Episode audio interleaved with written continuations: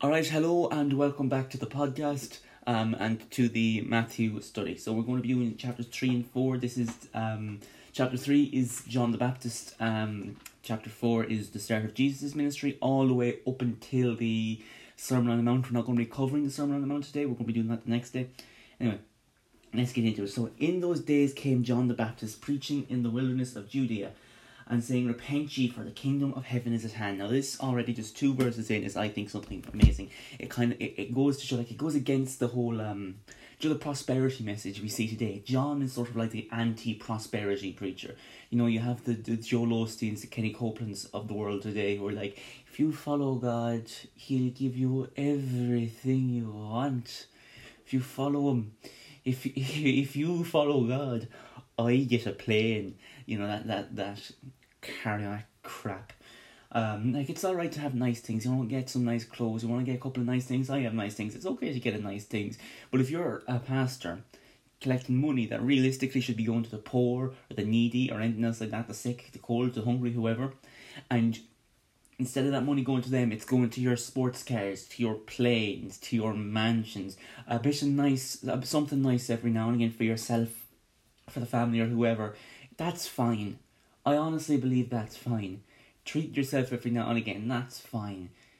But when you're in a position where you can help, where you have the means and the opportunity to help, and you turn around and you say, No, I'm not going to, I'm going to get myself something nice that I don't even need, that I'm not going to use, I'm just going to get it because I want it.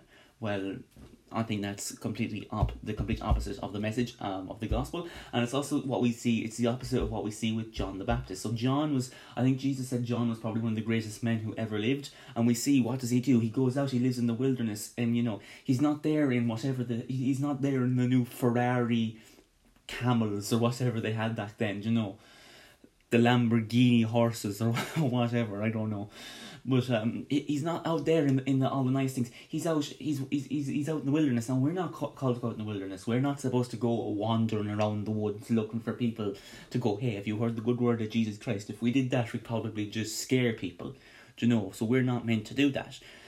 But we're also. It, it shows John is completely reliant on God in a way. He's we'll see this more in a minute. He's like what, what he's wearing. Well, I guess we'll get into that in a minute. But he's literally wearing and eating whatever he finds. He's not going out getting all the nice stuff. He's wearing it wherever he finds. His lifestyle is based on God. And so he gets only the absolute essentials to live what, what we need to live in the world, the worldly life. And by worldly life, I don't mean like our sin, our temptation. I just literally mean our physical needs, our phys- uh, sustaining, excuse me, sustaining ourselves physically. Um, and so on. And that's really all he's doing. He's doing the bare minimum. He's not out here with all the fancy stuff, with all the jewellery, with all of this different crap. He's just doing what he needs to do to get by. And beyond that, he doesn't care. He's just here to preach the word of God. And I think that's, you know, it's probably one of the reasons why John was such a great man. He didn't allow himself many luxuries. He just wanted to preach the word of repentance as well. Repent ye for the kingdom of heaven is at hand. And that's another thing as well I want to talk about because that's something I never really thought about I was like, I just, the the kingdom of heaven is his hand. Oh right, is it? Oh, that's grand. All right, I wonder when it's getting here. Do you know? Like I, I, I never thought about it. I was never like, oh, I wonder what that means. And then I started to wonder, what does that mean? Well, so I'd say some people might think, okay, well that means you know the rapture. That means the end times, and I'm still not sure about my views of the end times, so I won't get into that too much. But that's not what I think it means. I think it means the means by which we get to heaven is on the way. So John preached this. Jesus preached this the kingdom of heaven is at hand. What does this mean? It means before this, they were in the Mosaic covenant, and they're still in the Mosaic covenant at this point in time as he's preaching it. But when Jesus dies, they enter the new covenant, the grace covenant. This is a covenant by which anyone can enter into the kingdom of God. Unfortunately, most people won't.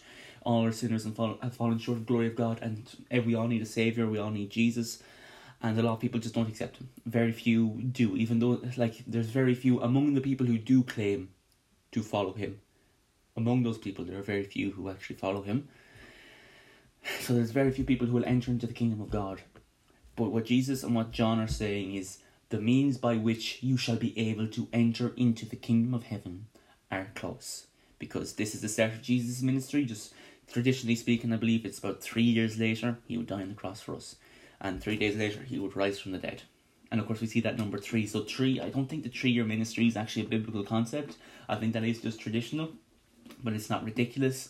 It's a nice tradition, I think, because the number three about perfection, he rose on the third day, the Trinity, all of this different stuff we were talking about um, in the last uh, study. Which, if you're watching the video, by the way, um, I'd suggest go to the podcast, not the videos, because the videos are always low quality. I was actually watching a bit of the stream back on the other day and uh, like a, a bit of it was missing because of bad internet. So I might just be doing recordings from now on. I'm not sure. We'll see. But anyway, it's nice to get these longer stuff. Th- not these longer stuff things. These longer things done. Anyway, for this is he who was spoken of by the prophet Isaiah, saying.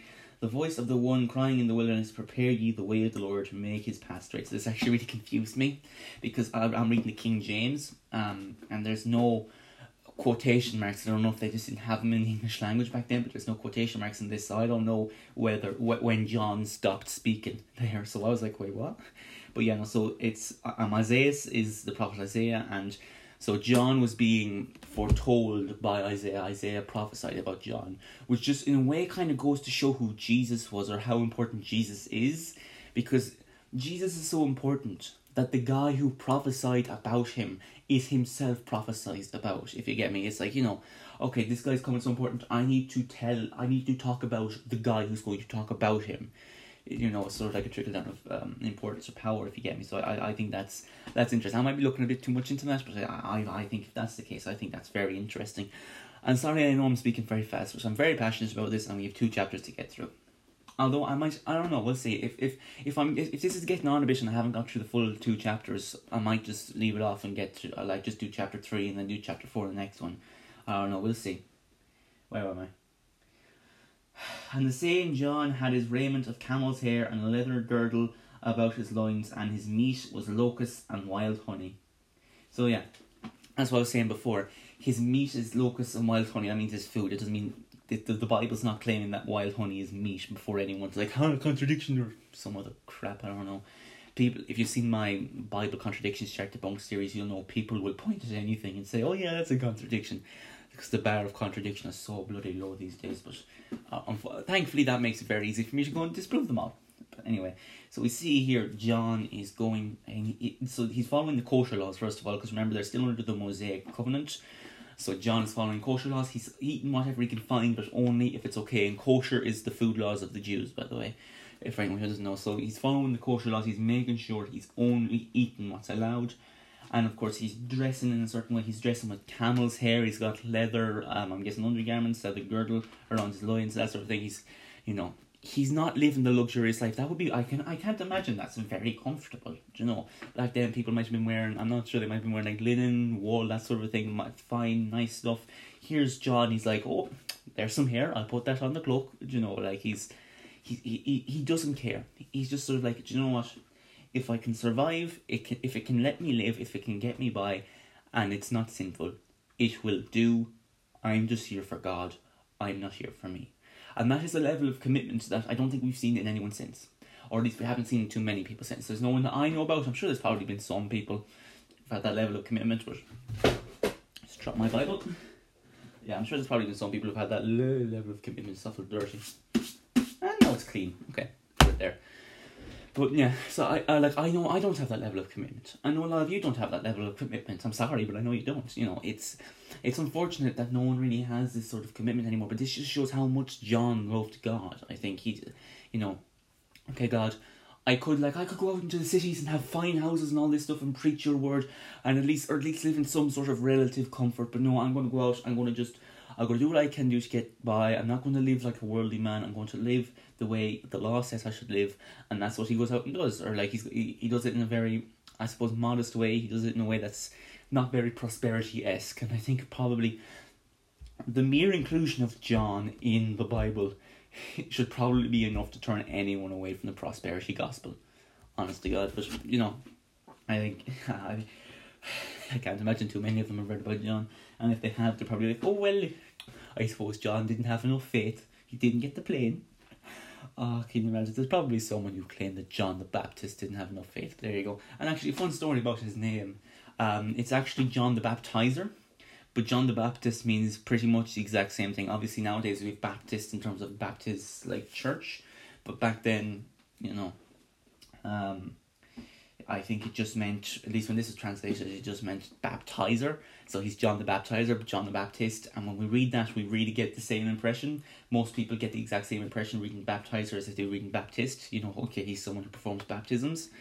Um, so for um, tradition's sake, they kept it as Baptist, which is um, not something they usually do, but considering there's no confusion there, considering that despite the fact baptizer would technically be more correct, no one is confused by the inclusion of the word Baptist. Well, they I think they were like, well, you know what?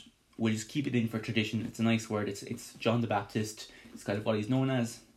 And keep going with that. Obviously, if it ever becomes a thing that Baptist just doesn't mean baptizer anymore, obviously Bibles are going to stop calling him John the Baptist. Um, they're going to start calling him baptizer, but yeah, for now he's just John the Baptist, even though it's technically John the Baptizer. But that's sort of getting into semantics. Then went out to him Jerusalem and all Judea and all the region around around about Jordan. And something I've heard recently preachers um preach about is all means all. All means all. Now that's true a lot of the time. That is true a lot of the time. A lot of the time all means all.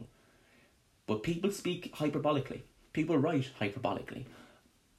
It's not true that literally every single person in Judea went out to John. That's just not true. What is true is that a fair number of people went. It might not even have been a majority. It might have been a minority because it might have been a big place. But enough people went out that everyone there was like, oh, yes, there's a lot of people around here. You know? So, and, well, we're baptized of him in Jordan, confessing their sins. Um, but when he saw many of the Pharisees and Sadducees come to his baptism, he said unto them, O generation of vipers, who hath warned you to flee from the wrath to come? Bring forth therefore fruits, uh, fruits meet for repentance. So he's calling them to um, basically sacrifice because remember they're still under the Mosaic law.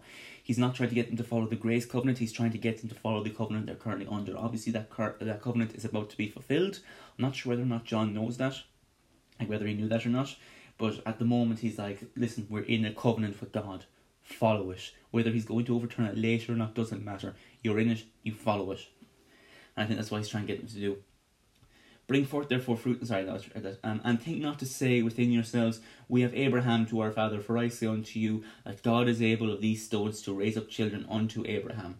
And now also the axe is laid unto the root of the trees, therefore every tree which bringeth not forth good fruits, hewn, hewn down and cast in, is hewn down and cast into the fire.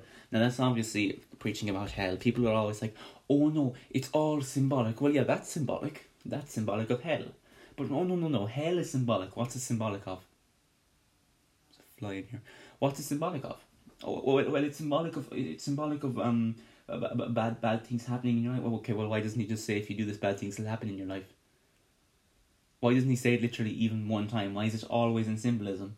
Here's the thing: whenever Jesus preaches a parable, yeah, he preaches something that's symbolic, something that's purely symbolic, but he always afterwards goes through and explains what the par explains Ah, my voice keeps cracking and he explains what the parable means. Whenever he's talking about the sower, he doesn't go, oh, there's a guy going out sowing, he's throwing seeds everywhere, and then, you know, he's obviously he says the full parable, and then just leaves it there. He goes through afterwards and explains, okay, he throws the seeds here, this is representative, of blah, blah, blah. He throws them here, this is representative of blah, blah, blah.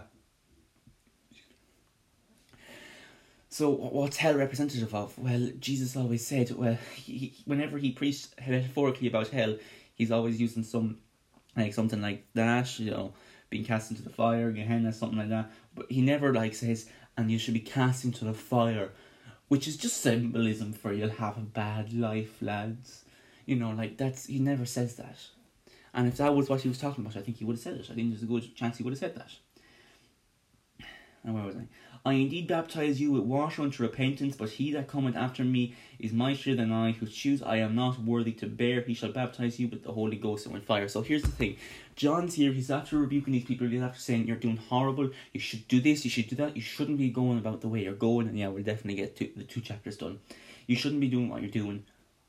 I'm still going to baptize you if that's what you want. And this kind of goes to show that despite God rebukes us, God, he's, you know, he, he, he, he like, it's like with a parent, for example, because God is the Heavenly Father, obviously. It's like if, if you do something wrong, your parent rebukes you, like, you're bold, you're naughty, you shouldn't do that. I still love you. You know, that sort of thing. So it's like God is he's angry with sin. He's angry at people because they sin. He doesn't hate them. He hates that they sin. He hates the sin inside them. He doesn't hate the people. And so and that's the thing is most people like, oh, but if you hate something about someone, you hate that person. Obviously, referring to things like you know homosexuality and all that sort of thing. But that's not true. You think about like the, example I always go to is smoking cigarettes. I, I know people who smoke cigarettes. I know someone who died because they got cancer because they smoke cigarettes. I love that person with all my heart. I hate the fact that they smoke cigarettes. I hate what it did to them. I love them. Right? So that's that's how I sort of see it there. Is you know you hate the sin, love the sinner. I know that's not anywhere in the Bible, but I do think it is a biblical enough con um concept, which I'll probably do So I think I have done something on it before, maybe a podcast or something. Maybe I'll do something else on it again. Um, but yeah, so he's saying, look, you're you've done wrong. You need to go off. You need to repent. I'm still going to baptize you, despite the fact that I'm angry at what you've done. God's forgiveness is for everybody. There's no one beyond saving. There's no one beyond forgiving. Not even the Pharisees who so badly twisted the word. You've done these horrible things. I will still baptize you. Okay? Uh, and then there was something else after that. Um, oh yeah, um, so he who comes after me is mightier than I, whose shoe I'm not willing to unbuckle. Basically, that just means he's a lot better than I am. So remember, John is meant to be one of the greatest men who's ever lived, and so there's someone coming after him who's you know dwarfs John in greatness, if you will. He's just so much greater than John is.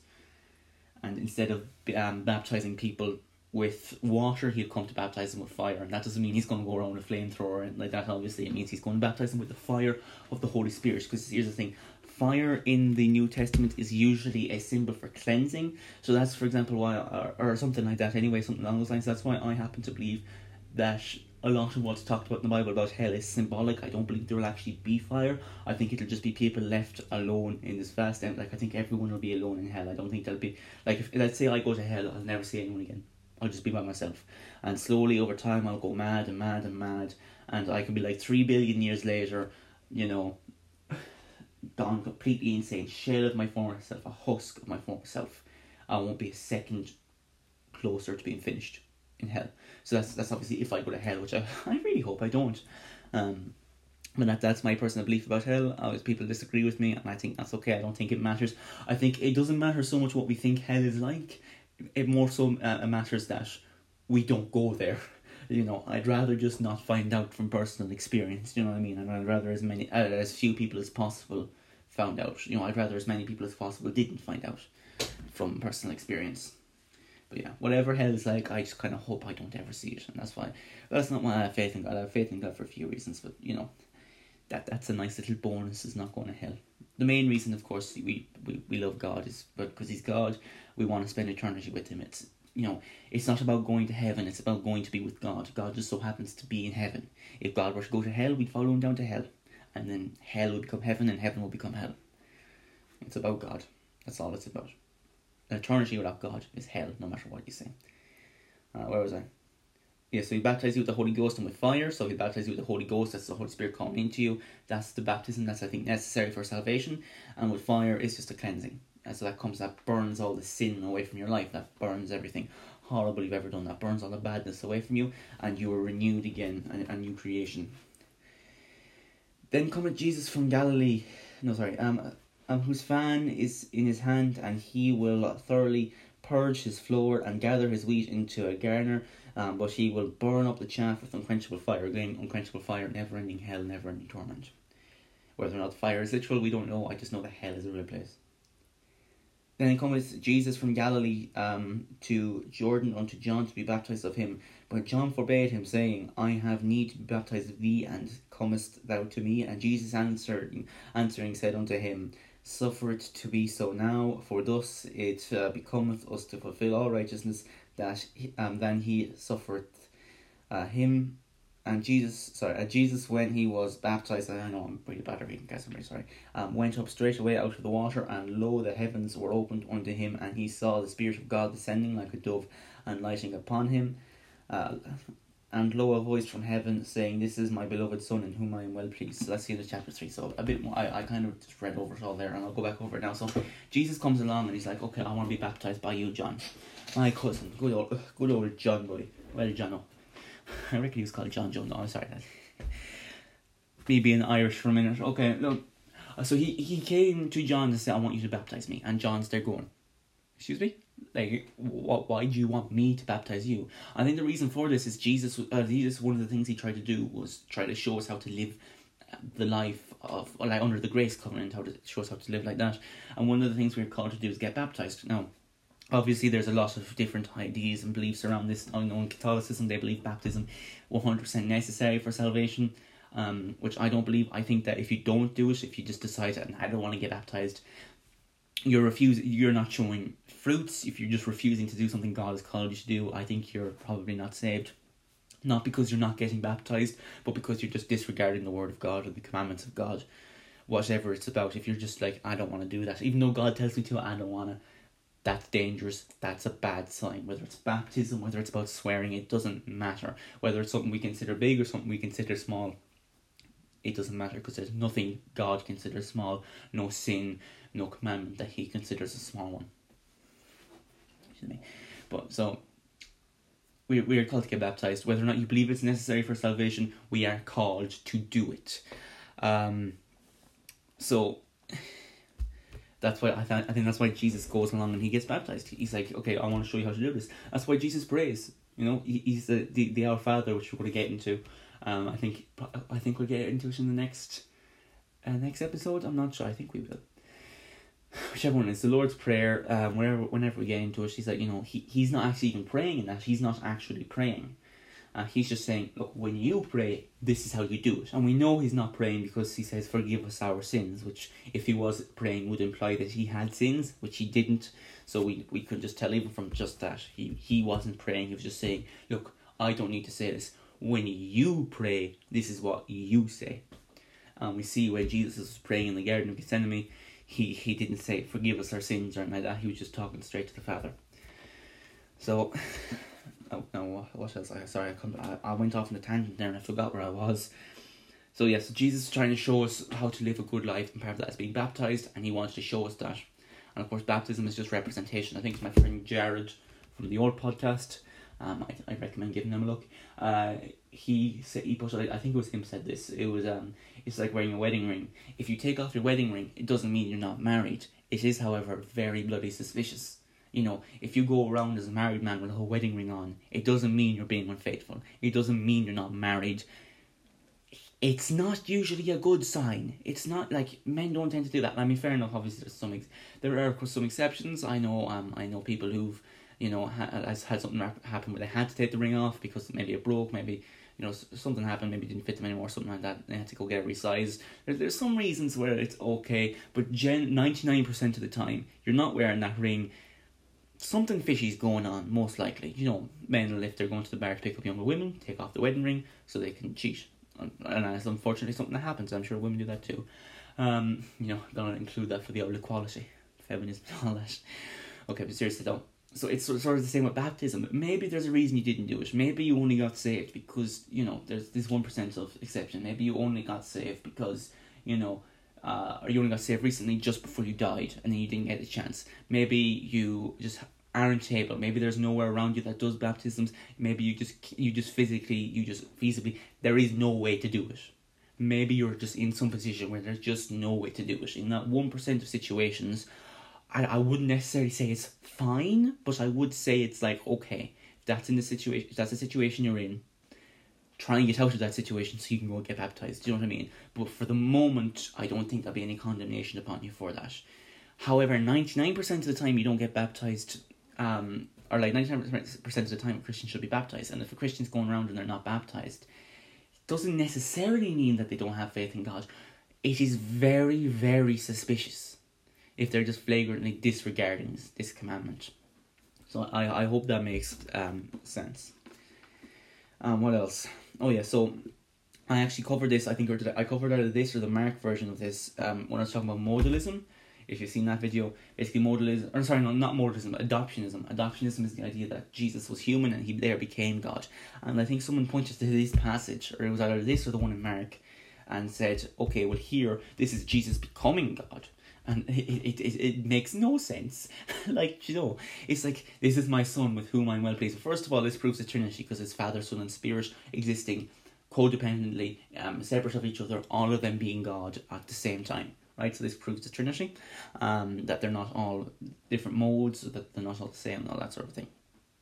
But like the verse says, "This is my son with whom I'm well pleased," and I think it was Bart Ehrman was like, "See, he's becoming God," which just you know, let's say I had the son, and I'm like, "Hey, this is my son Jim," and the person I'm talking to is like, "Oh, so he wasn't your son five minutes ago. He just became your son there. Like I'd look at him like he was fucking deranged. Like you know what I mean? That's that's the stupidest possible thing you could. And Bart Ehrman, he's a smart man. I know he's a smart man. Smart men make mistakes. All right, but that has to be the stupidest thing you could get from that sentence. I'm sorry. I'm not trying to be rude, but like you know, can you imagine reading "This is my son" and deciding, okay, so he wasn't your son a few minutes ago? It makes sense. Like that's just ridiculous. Like I have great respect for Bart Ehrman as a historian and all of that. I think he's I think he's probably a sound out lad, but you know, like that's just ridiculous.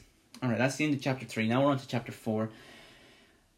Then was Jesus led up of the Spirit into the wilderness to be tempted of the devil. So here we have the temptations of Christ, the three temptations of Christ.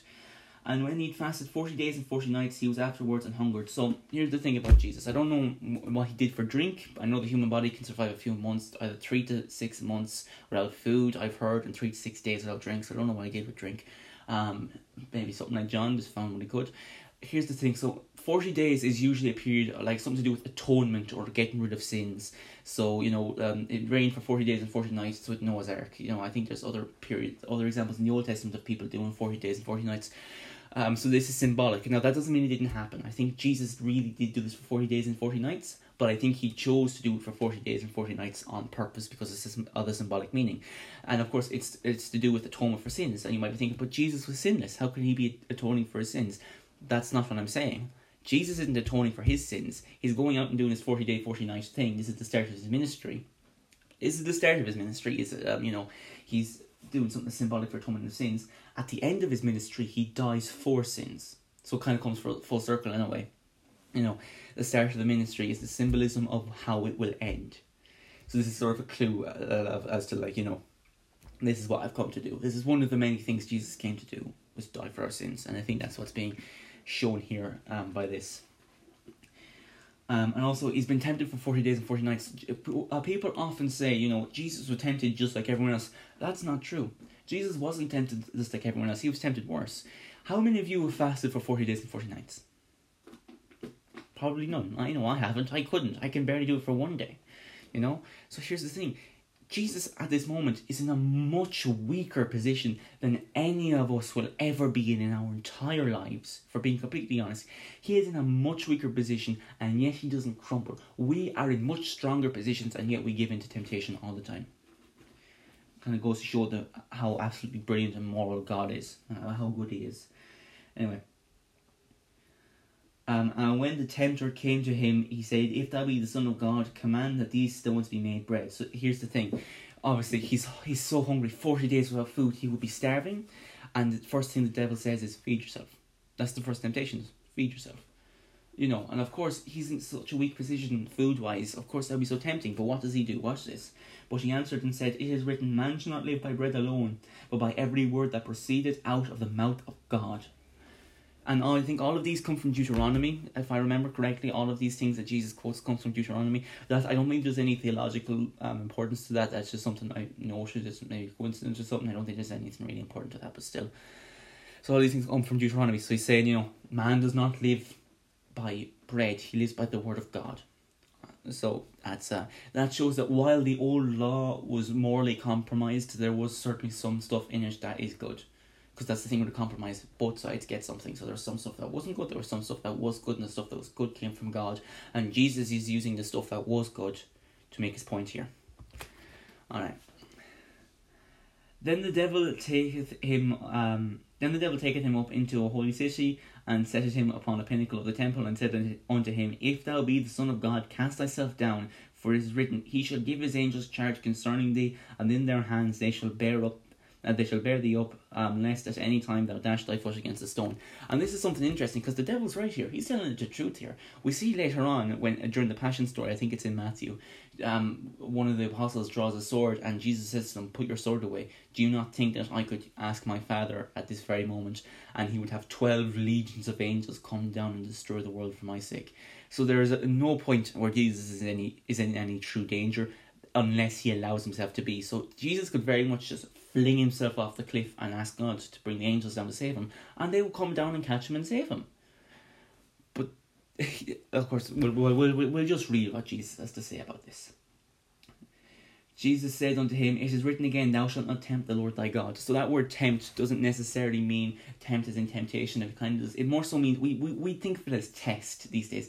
Don't test God. Don't be like, God, if you're real, then X, Y, Z. Do you know, like, God, if you're real, then strike me down with lightning. Know, people do that crap. Um, like, you know, don't test God. You know, because here's the thing God could pass every time if he wanted to. He doesn't want to. He said, you know, you're you're testing me. No, how dare you? I'm not gonna I'm not gonna respond to you. You know, you're telling me do this or I won't believe in you. Okay, don't believe in me then. I think that's kind of what he's saying here. Is like, okay, I've given you all this evidence. I've given you my own son to die on the cross, all of this stuff, and yet you're trying to test me. I don't think so.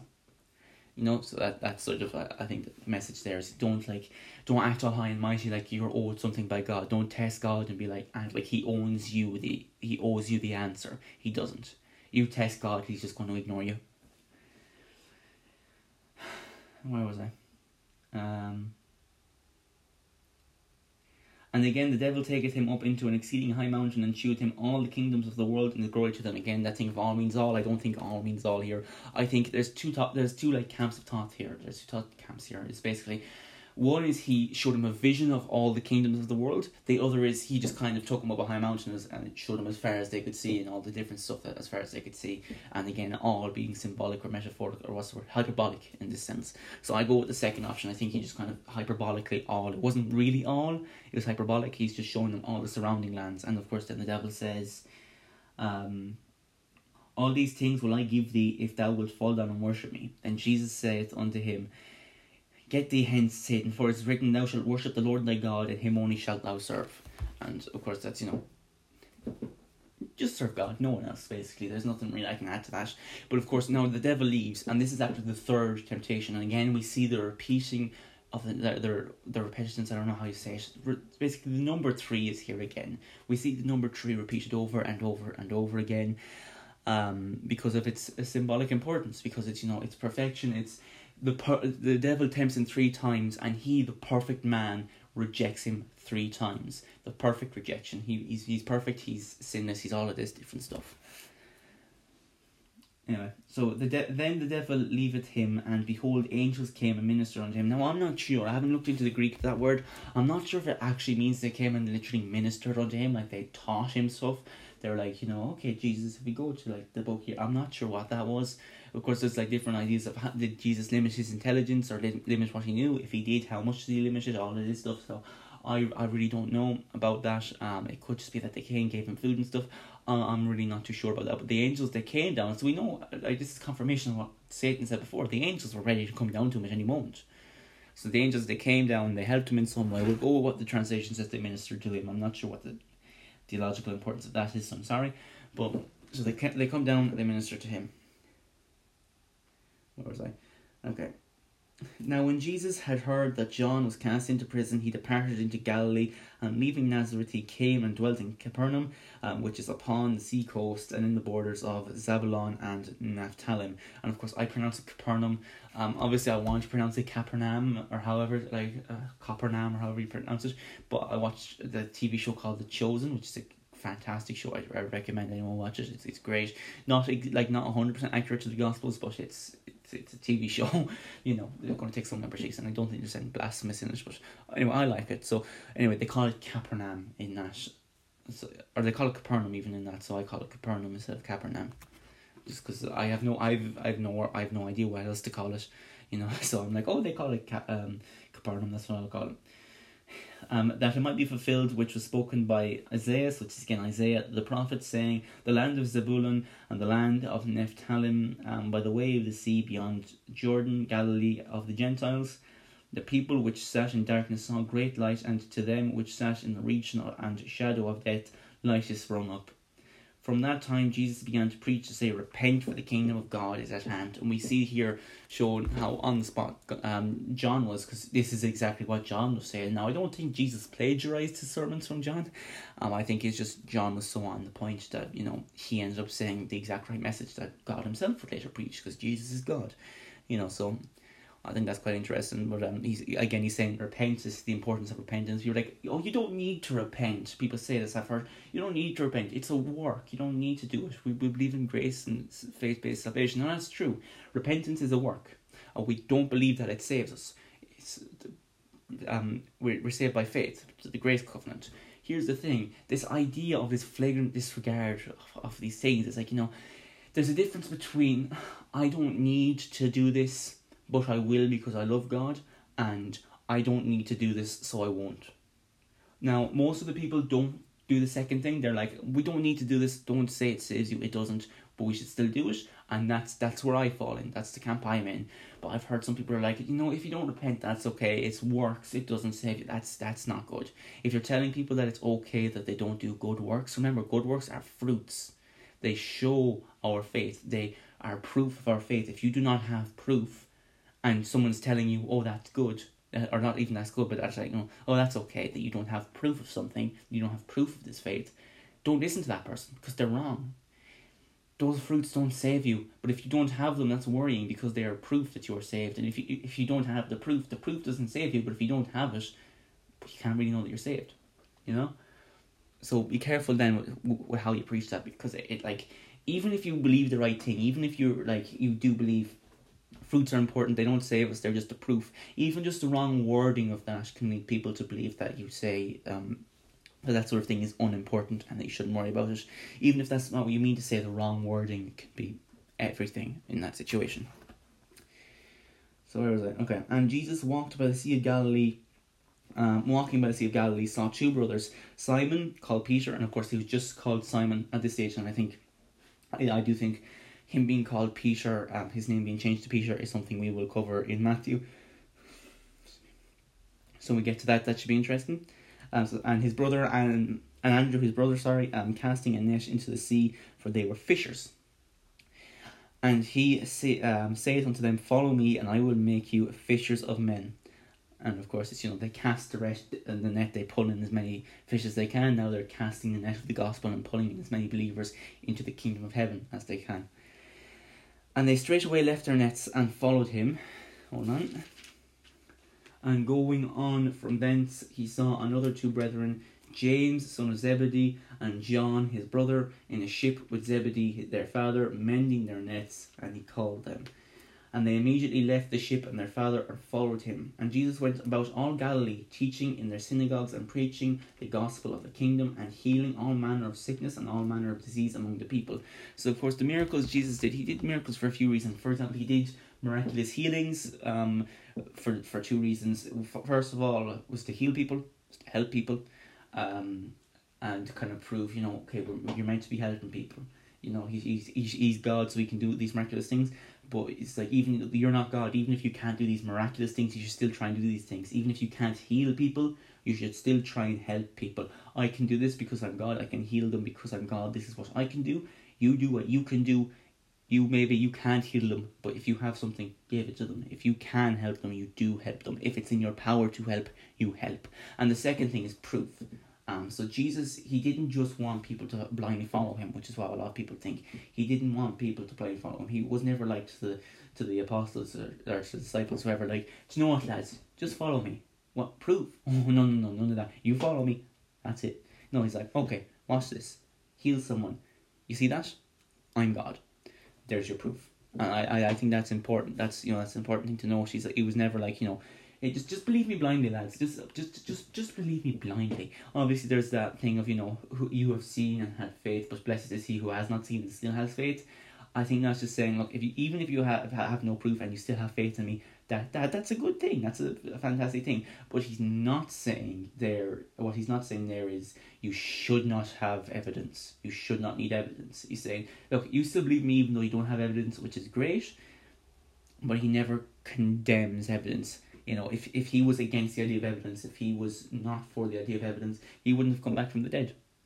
See, that was the proof. Jesus came back from the dead to prove that he had defeated death, to prove that he had beaten it, that he had won. He did all these miracles, walked on water, like walking on water, like, you know, well, what was the meaning of that? Did he just want to go for a stroll? Was he just out for the crack? No, he was making a point, you know, which obviously led to someone, one of the disciples trying to walk on water with him, which is a thing we'll probably get into later.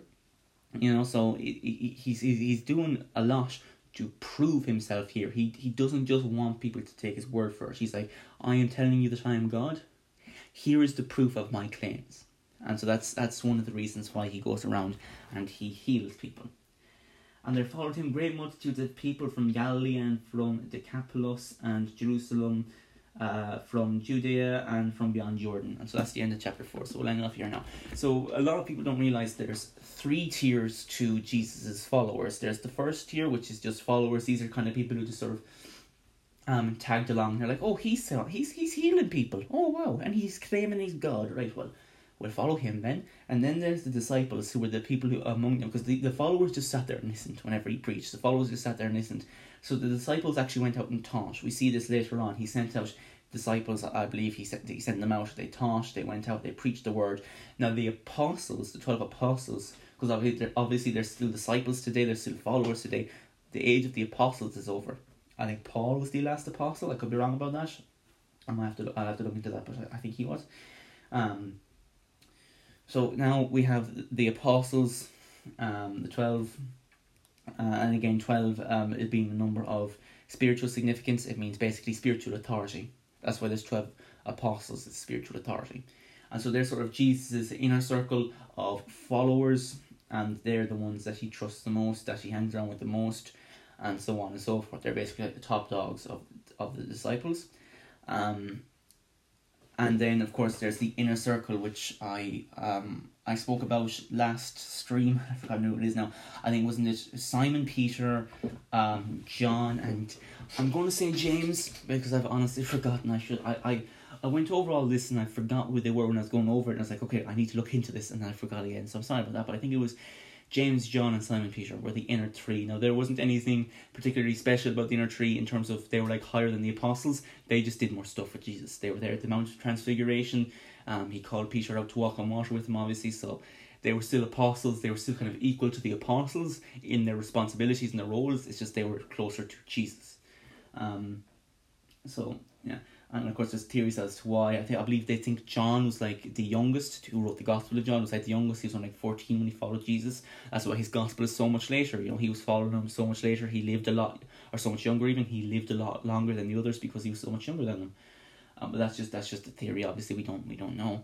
Um, but that's something interesting, I guess, to think about. So those are those are sort of the the the, the, the tiers of his followers. And so I think I think this might be the end of the Sermon on the Mount, or it's after Jesus has said something, after he's preached something, he says, Look, who among you, after hearing this message, will still follow me? And people, like thousands of people, just scatter. Oh, I'm being hyperbolic when I say thousands, obviously, but a bunch of people just scatter. They're like, No, I'm not. Following, I'm not following you after that. By, do you know, like so he um so they leave and then all that's left I believe it's either only the apostles or only the the apostles and the disciples. And that's something that confused me and I think it's confused a lot of people when they get to that. They're like wait hold on. We've got the 12 apostles who follow him. And then he says who will follow you and then a bunch of people left but then the 12 are still there. What? You know so that, that's something that like might confuse people. But yeah there was more than just the 12 I think that is again in the book of Matthew. I'll have to see. If not I might do a video on it. Um but yeah, there was more than just the apostles there. There were also the disciples and just rando followers that he happened to pick up. And so people are always like, as well as stuff like about Mary Magdalene and all the other people. People are like, oh, well, you know, we know the twelve apostles followed him, but we know other people followed him. Like we know Mary Magdalene was probably there. We know was she an apostle too? Were all these people? No, they probably weren't. They're probably just disciples if we know someone followed him, if there's like something like Mary Magdalene, or and we don't know how often she was there, but if, if, if there's evidence of someone having followed Jesus closely who was not in the 12, they were more than likely just a disciple. So they weren't like a, a missing apostle that they left out. They were just a disciple. There was probably a lot of disciples, and the gospel authors didn't feel the need to include them. Um. So, I think that's going to be it for today. Obviously, next week we're going to be doing um, where is it now? We're going to be doing the Sermon on the Mount, which I believe is is it three chapters? Chapter five, chapter six, chapter six is the Lord's Prayer, chapter seven. Um, yeah, okay, so we'll try and do all three of those chapters next week if we can. We might have to split that into two parts, the Sermon on the Mount um, series or story or whatever. But anyway, I do hope you have enjoyed this um, uh, podcast, that's this episode of the podcast. Thank you for listening and God bless.